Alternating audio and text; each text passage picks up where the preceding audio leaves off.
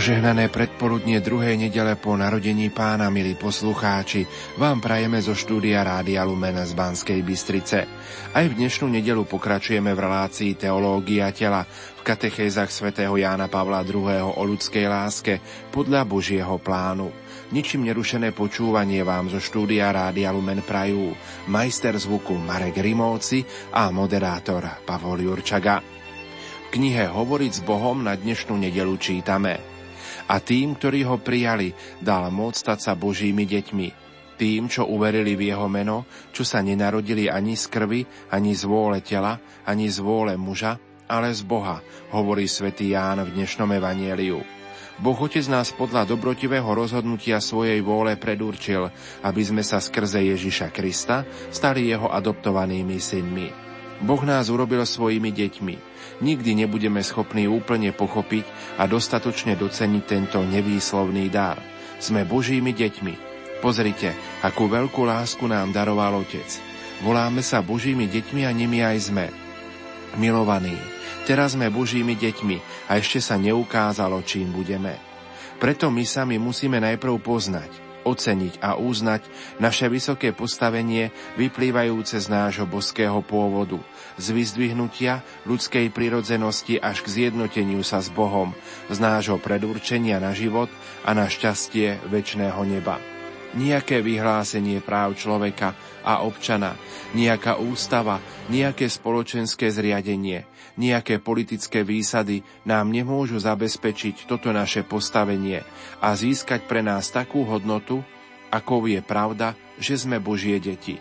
Táto úžasná pravda sa uskutočňuje vo Svetom Krste, pri ktorom vďaka umúčeniu a zmrtvých staniu Krista rodí sa nový život, nové stvorenie a tak sa na novo pokrstený nazýva a v skutočnosti aj je Božie dieťa. Prirodzené Božie synovstvo vystupuje v dokonalom a jedinom stupni v Bohu synovi. Jednorodený Boží syn, zrodený z Otca pred všetkými vekmi, je splodený, nie stvorený, jednej podstaty s Otcom aby sa označil zásadný rozdiel medzi našim synovstvom a väčšným synovstvom syna, naše synovstvo sa nazýva adoptívne. Tu na zemi výraz adoptívny má špecifický význam. Nový otec nedáva dieťaťu život, aj keď mu dáva svoje meno, právo dediť a iné. Niekoho to môže priviesť k milnému chápaniu pravdivej skutočnosti nášho synovstva. Po týmto pojmom treba rozumieť, že Božími deťmi sme preto, lebo v našich dušiach v stave milosti je prítomný Boží život. V dnešnej našej modlitbe nám pomôže úvaha o tom, že Boh je viac našim otcom ako ten, ktorého na tomto svete nazývame otcom, pretože nám dal prirodzený život. V názve kresťana ako Božie dieťa nie je jednoducho obraz, ktorý vyvoláva predstavu otcovskej starostlivosti a jeho ochrany zo strany Boha – ale treba mu rozumieť výslovne, v takom istom zmysle, ako keď sa o niekom hovorí, že je dieťaťom tej a tej osoby. Počatím vzniká život nového človeka, ako zviera splodí zviera toho istého druhu, tak aj človek splodí človeka, ktorý mu je podobný. Niekedy je podoba taká veľká, že ľudia zvyknú hovoriť, že dieťa je veľmi podobné na otca svojimi črtami, svojim správaním, vzhľadom, rečou a podobne tak aj kresťan zrodený Bohom je jeho dieťaťom v skutočnom význame a musí byť podobný svojmu otcovi v nebi. Jeho postavenie ako dieťaťa spočíva vlastne v jeho účasti na tej istej prirodzenosti, ako má Boh. Tu dostávajú slová svätého Petra jasný význam, aby ste sa stali účastnými na Božej prirodzenosti, čo znamená niečo viac ako analógia, viac ako pokrvnosť, pretože zahrania pozdvihnutie a premenu ľudskej prírodzenosti. Mať teda to, čo je vlastné božskej bytosti. Kresťan vchádza do vyššieho, nadprirodzeného sveta, ktorý je nad jeho prvotnou prirodzenosťou, do sveta Boha. V týchto dňoch Vianoc, keď je ešte Svetá noc tak blízko a keď sa ešte stále pozeráme na malého Ježiška v jasliach, máme skvelú príležitosť poďakovať sa mu za to, že nám priniesol neoceniteľný dar Božieho synovstva a že nás naučil volať Boha našim Otcom.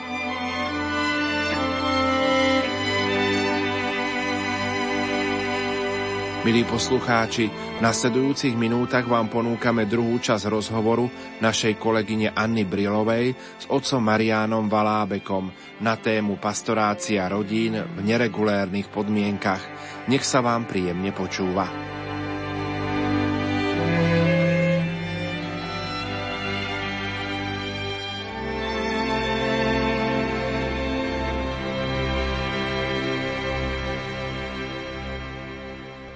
Mnohí majú psychické či fyzické prekážky spolužitia v manželstvách, je tam atak na deti, pritom sa nechcú rozvádzať. Je tu problém rozluky? Áno, je tu problém, môžeme povedať osobitný problém manželských separácií, ktoré si vyžadujú schopnosť riešiť manželské konflikty. Určitá úroveň konfliktnosti v manželstve je niečo normálne, priateľné, lebo nie vzťahu a teda aj manželstva bez problémov, ba niekedy sú problémy aj prínosné pre vzťah, lebo ho vystavujú skúške a vyzývajú ho na prehlbenie, obnovenie a zblíženie. Avšak pravé konflikty medzi dvoma osobami nie sú nikdy deštruktívne. Vedú k vyjasňovaniu, ku katarzii, z ktorej obidva subjekty vychádzajú s väčšou skúsenosťou a väčšou silou. No, tu hovoríme pri rozluke už o patologických konfliktoch, ktorých ťažkosti so vzájomným pochopením a súhrnou tak nadobúdajú také mimoriadné rozmery. V takom prípade je nevyhnutná odvážna analýza príčin týchto konfliktov a úprimná snaha o znovu nájdenie súladu. Rozhodujúcim morálnym problémom nie je ani tak problém určiť zodpovednosť jednotlivých strán konfliktu, ako pracovať spolu na jeho prekonaní. Toto je dôležité. Nie kto je na vine, ale ako pracovať na prekonaní. Prvorada je schopnosť odpustiť si, ktorá čerpá zo skúsenosti viery a zo spoločnej modlitby. Rovnako dôležité je odkázanie na takých ľudí mimo dvojice v kríze, ktorí môžu napomôcť zmierenie a poskytnúť pokojnejší celkovejší a optimistickejší pohľad na ťažkú chvíľu. Ak však okolnosti sú také, že z hľadiska subjektívnej interpretácie sa javia ako neprekonateľné a znemožňujú spolužitie, táto žiadosť o rozluku je často uzavretím manželských konfliktov, ktoré sú prerušením manželského spolužitia iba z primerane závažných dôvodov. Žiadosť o rozluku môže byť morálne prípustná niekedy je dokonca morálne nevyhnutná, keď predstavuje krajný prostriedok na prekonanie ťažkostí, ktoré manželia nedokážu vyriešiť. A to z ohľadu na dobro samotných manželov, ako aj na dobro detí. Tiež je zrejmé, že odluka sa líši od rozvodu, ako to vnímajú občianské zákony, lebo neznamená rozviazanie manželského zväzku, ktorý napriek tomu pretrváva so všetkými svojimi záväzkami vernosti, vzájomnej pomoci a tak ďalej.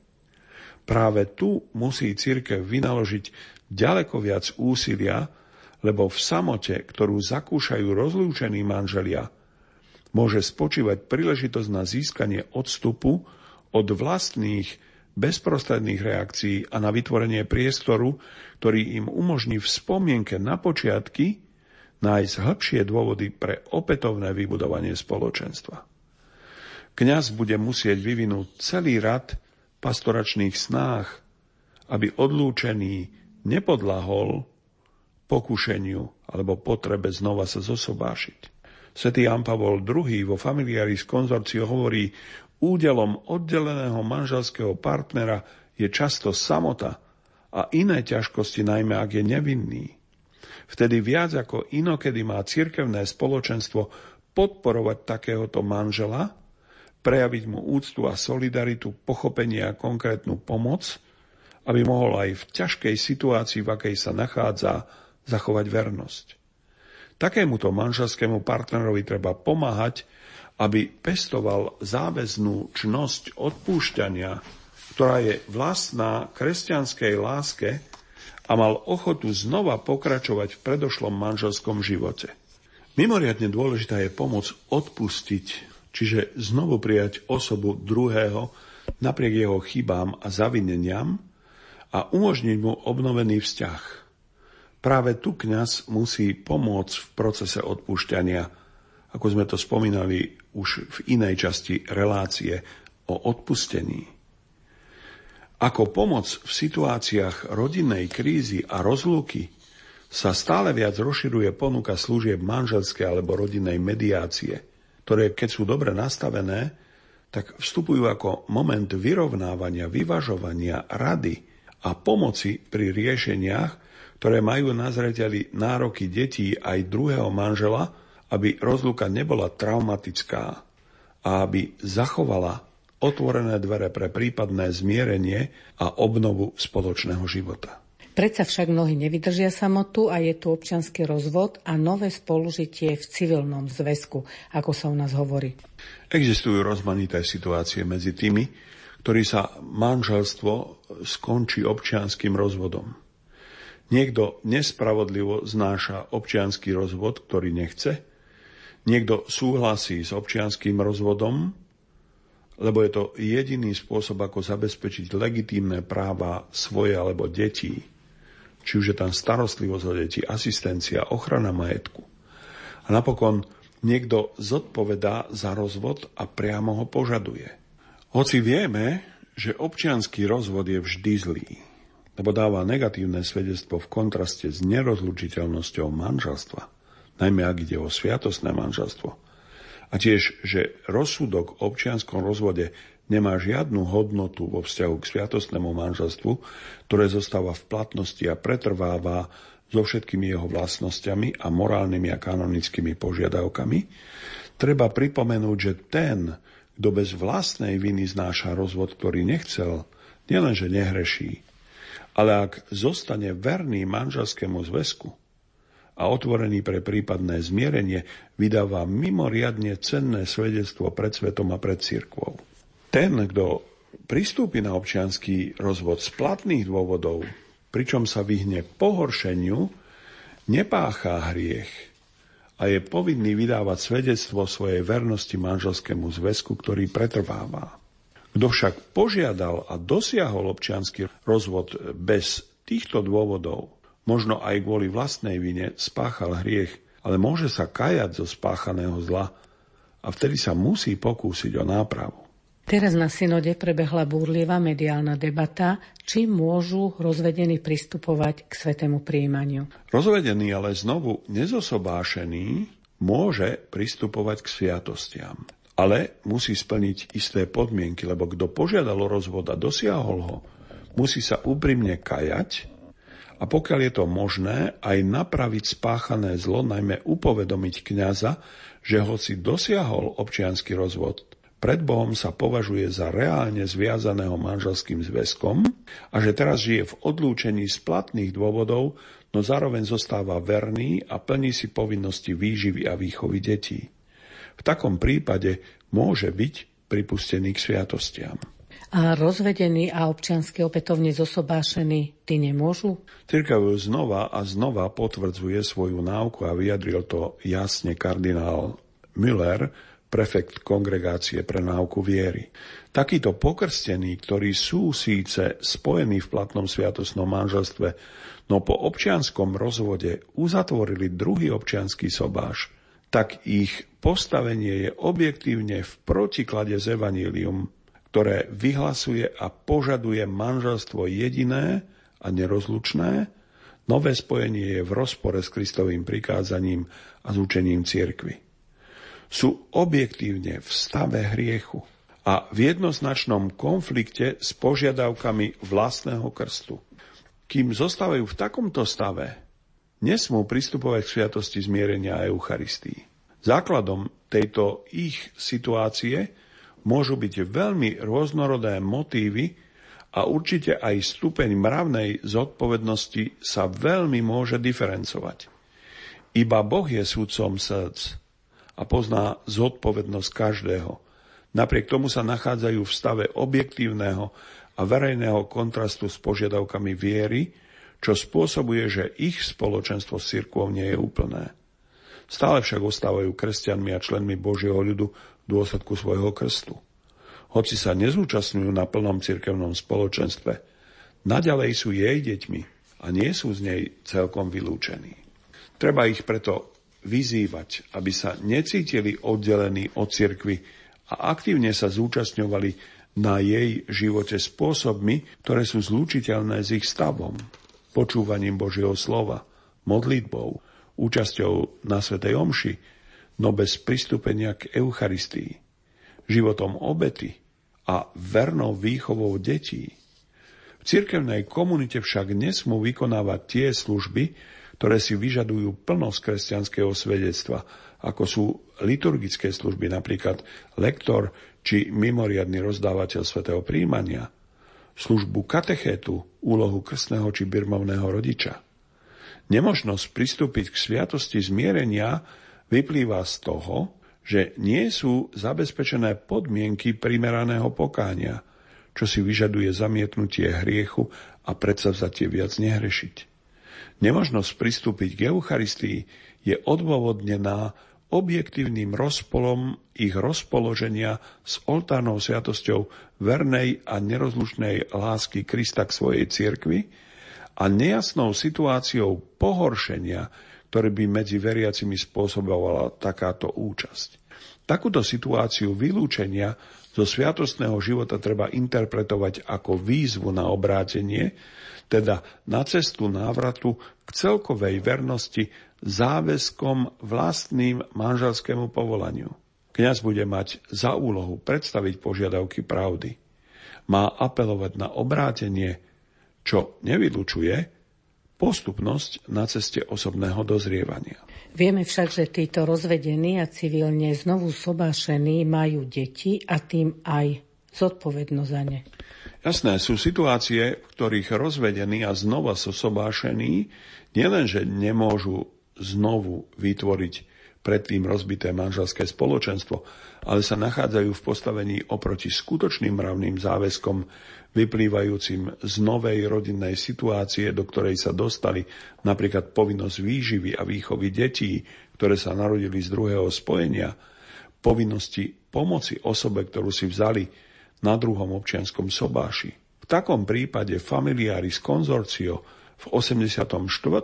bode predkladá podmienky, za ktorých rozvedení a znovu sobášení môžu byť prípadne opäť pripustení k sviatostiam. K tomu môže dojsť, ak sa skutočne kajali za to, že porušili znak zmluvy a vernosti Kristovi a zanechali situáciu, ktorá je v rozpore s nerozlučnosťou manželstva a s jeho záväzkami a zaviažu sa, že sa budú vyhýbať úkonom vlastným manželom.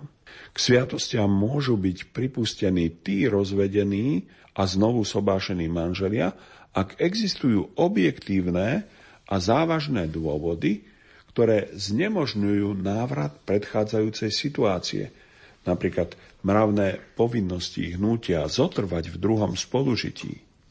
Ak sa manželský partner v tomto spolužití zaviaže zrieknúť sa sexuálnych úkonov, ktoré sú vlastné manželom a žiť ako brada sestra, premeniac ten druhý vzťah na priateľstvo, ak sa nevzbudí pohoršenie, zdanie hriechu, ktoré uvedie druhých do omylu a do hriechu, tak takúto situáciu možno považovať za situáciu blízku hriechu, ktorej by sme sa mali za normálnych okolností vyhnúť, no v ktorej je možné a niekedy aj nutné zostať, ak na to existujú primerane závažné dôvody.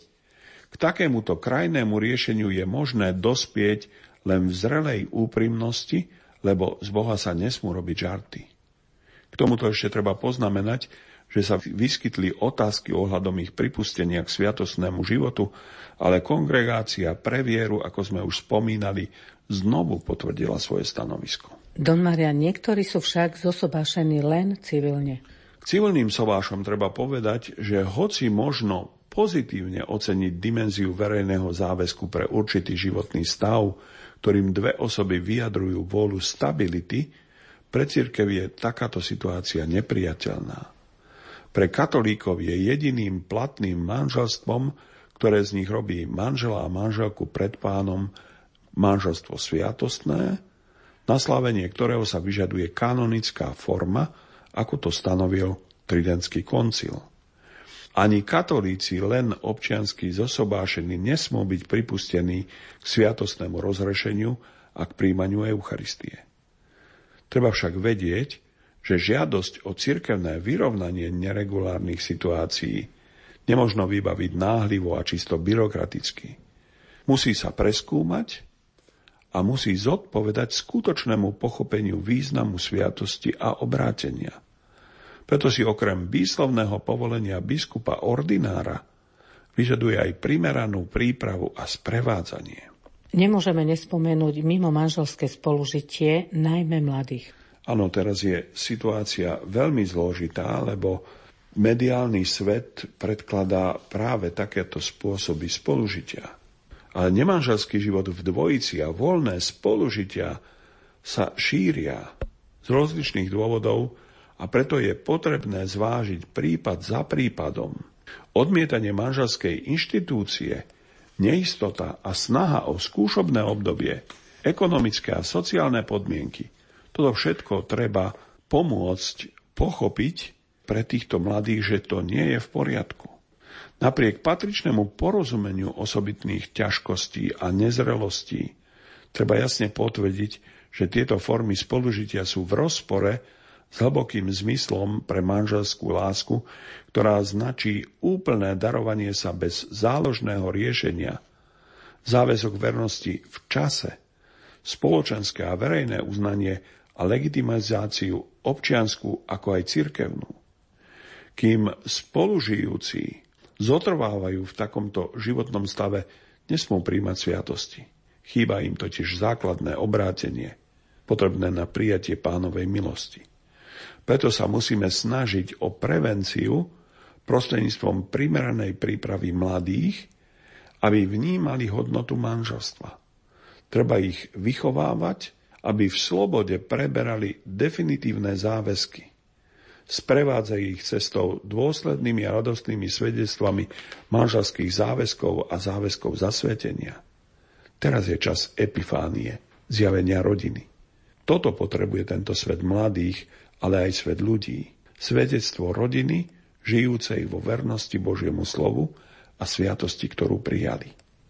Prirodzene, najmä vzhľadom na krehko slobody súčasného človeka a podmienky spoločenského kontextu, netreba zavrhovať tých, ktorí sú v situácii mimo manželského spolužitia, ale byť im blízko, sprevádzať ich, hľadať cesty s trpezlivosťou a s láskou, aby dozreli pre voľbu obrátenia a prijatia Božieho plánu o ľudskej láske. Ale samozrejme, že pokiaľ ide o príjmanie sviatosti, tak musia splniť podmienku pokánia. Vysluhovanie sviatostí deťom, ktoré vznikli z tohoto spoločenstva a ich katechéza, môžu byť vhodnou príležitosťou aj na taký rozvážny a jasný začiatok takéto cesty nápravy. Don Marian, prečo vznikajú takéto situácie a takto nás ohrozujú? Neregulárne situácie rodín dnes také rozšírené vyjadrujú krehkosť a slabosť ľudskej oslobody, ktorá je v dôsledku hriechu sama takmer neschopná milovať. Súčasné sociálne a kultúrne situácie dramaticky podporujú túto krehkosť. Predsa však rodina, založená na nerozlučnom manželstve, je podstatná pre budúcnosť človeka, budúcnosť cirkvy a budúcnosť sveta. Rodina je, ako to vyjadruje Lumen Gentium, domácou cirkvou. Každý je vyzvaný, aby miloval ľudskú lásku. Aj a práve kvôli jej krehkosti. Pri starostlivosti o rodinu kňaz, služobník Krista, lekára a dobrého pastiera a dnes vieme, že aj každý, komu skutočne leží na srdci dobro človeka, dobre vie, že sa nesmie utiekať k ľudským kompromisom, ale skôr sa má spoliehať na milosť, ktorú pán vždy dáva, aby kresťanskí manželia žili na úrovni veľkého povolania k láske, ku ktorému ich pozýva.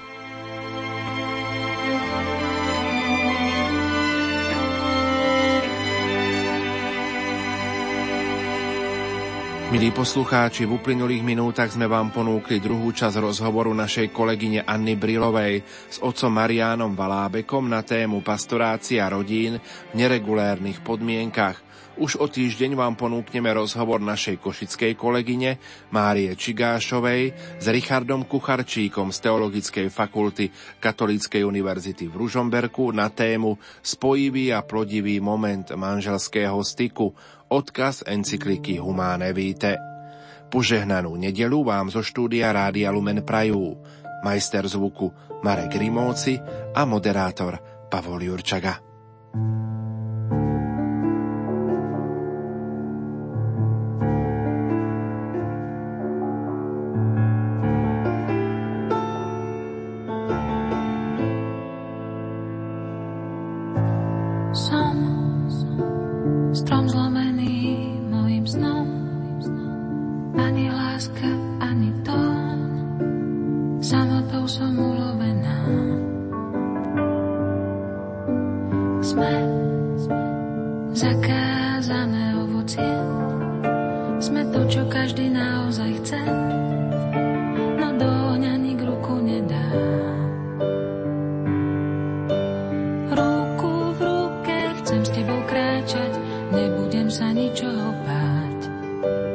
slzu vidím z oblohy padať, musím sa ťa vzdáť.